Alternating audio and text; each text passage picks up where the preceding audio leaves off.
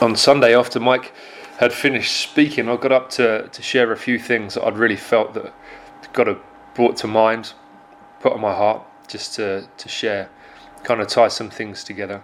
Uh, the, the recorder had been stopped by then, so I've just taken a bit of time uh, just to, to go through it again. I thought it would just be really helpful to be able to to add it on. And the first thing that God had really been speaking to me about, or that had been in my mind, was tying into what Mike was sharing about those verses in, in Habakkuk that he was reading about uh, the righteous living by faith and speaking about the faithfulness of God, but also our faithfulness and our response of faithfulness as well. And it's just been really timely that morning, uh, and actually a few days before, in our car, our daughter Eva was singing along to a song.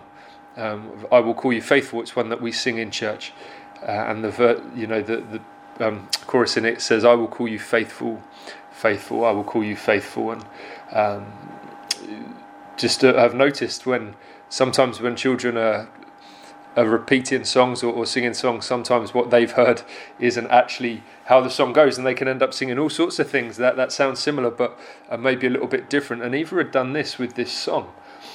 And where the, the lyric goes, I will call you faithful, faithful, she had been starting singing, I'm becoming faithful, faithful. And it just really struck me she was singing that. I was like, actually, there's some real truth in that.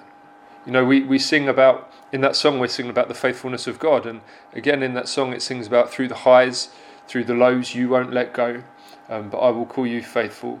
But actually, it really had stirred me to think and, and just had been really reinforced by what Mike had shared about faithfulness, the faithfulness of God, and, and our faithfulness. That actually it's a, a journey we go on, whether through highs, through the highs and through the lows, that we're on this journey of becoming faithful. It's what we should be looking to do and, and looking to grow in. So we're living by faith in terms of trusting in and, and putting our, our, our faith, our, putting our, our hope really in the faithfulness of God, but also we are seeking to become faithful through the way that we live as well. So that was the first thing that I'd really felt, and it just tied in so well with, with, with the timing of it in terms of that morning. Eva had been sharing I had been singing that at the same time as Mike was sharing what he was. And the other thing as well um, was just sometimes we what what Mike was sharing was was quite um, quite convicting and, and challenging. Um, but that that's a good thing because sometimes we have to face the reality of how things are. Uh, you know, in the first week in this series in Habakkuk, we were I was asking the question really, you know, when Habakkuk looked around where he was and his nation and he was describing what he saw, actually, if we were to ask you to look around, what would you see? And, and most of us would have agreed actually we would be seeing similar things. And actually, we hear of all sorts of things happening in our societies and in the nation around us. Uh, but actually, when you dig a little deeper, it's one thing to say, yeah, it, it's like that. But actually, it just felt like Mike was pushing a little deeper into actually what what is what what can this world be like, and what can society be like, and what can things things be like? What can life be like uh, for people? And so it was challenging, but it was something that we need to hear.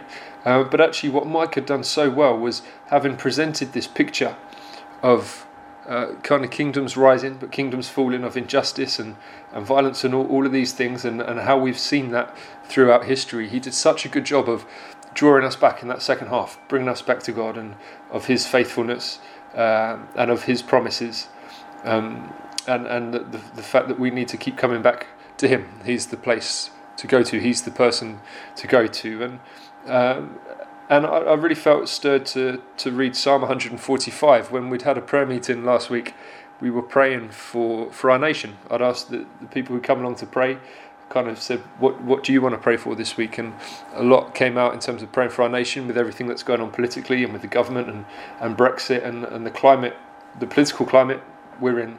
Uh, we spent that time praying for our country, and we spent a little bit of time then going through Psalm 145, uh, which is a psalm of David, which just is all about praising God. It's all about His nature. It's all about His character. It's all about giving Him thanks and praise for who He is, uh, and and kind of a refocusing of of our attention onto onto Him, onto God. Whereas we can look around and see what's going on. Actually, it's good to be aware of what's going on, but we need to make sure we're looking back to God in that. So, just going to read Psalm 145 for us. It says, "I will extol you, my God and King, and bless your name forever." And ever. Every day I will bless you and praise your name forever and ever. Great is the Lord, and greatly to be praised, and his greatness is unsearchable. One generation shall commend your works to another, and shall declare your mighty acts. On the glorious splendour of your majesty, and on your wondrous works, I will meditate. They shall speak of the might of your awesome deeds, and I will declare your greatness. They shall pour forth the fame of your abundant goodness, and shall sing aloud of your righteousness. The Lord is gracious and merciful, slow to anger and abounding in steadfast love. The Lord is good to all, and his mercy is over all that he has made. All your works shall give thanks to you, O Lord, and all your saints shall bless you. They shall speak of the glory of your kingdom and tell of your power, to make known to the children of man your mighty deeds and the glorious splendour of your kingdom. Your kingdom is an everlasting kingdom, and your dominion endures throughout all generations. The Lord is faithful in all his works, and in his, all his words, and kind in all, all of his works. The Lord upholds all who are fallen, and raises up all who are bowed down. The eyes of all look to you, and you give them their food in due season. You open your hand, you satisfy the desire of every living thing. The Lord is righteous in all his ways, and kind in all his works. The Lord is near to all who call on him, to all who call on him in truth. He fulfills the desire of those who fear him. He also hears their cry and saves them. The Lord preserves all who love him, but all the wicked he will destroy. My mouth will speak the praise of the Lord, and let all flesh bless his holy name forever and ever. And that's a psalm that, again, just speaks of, of God's glory, of his abundant goodness, of his righteousness, of his mercy, of his grace, of his love, uh, of how his kingdom is an unshakable kingdom, uh, of how um, uh, speaks of, of his power and his splendor. And yet, in that, it speaks actually, these are the things and, and uh, the aspects of his character and, and thinking on his works. They're the things that we should meditate on and allow ourselves to think on, but then not just to meditate on, but actually to be those that declare his greatness in whatever season we find ourselves in. And just been really struck that for David, the, these words that he was saying were just such truth.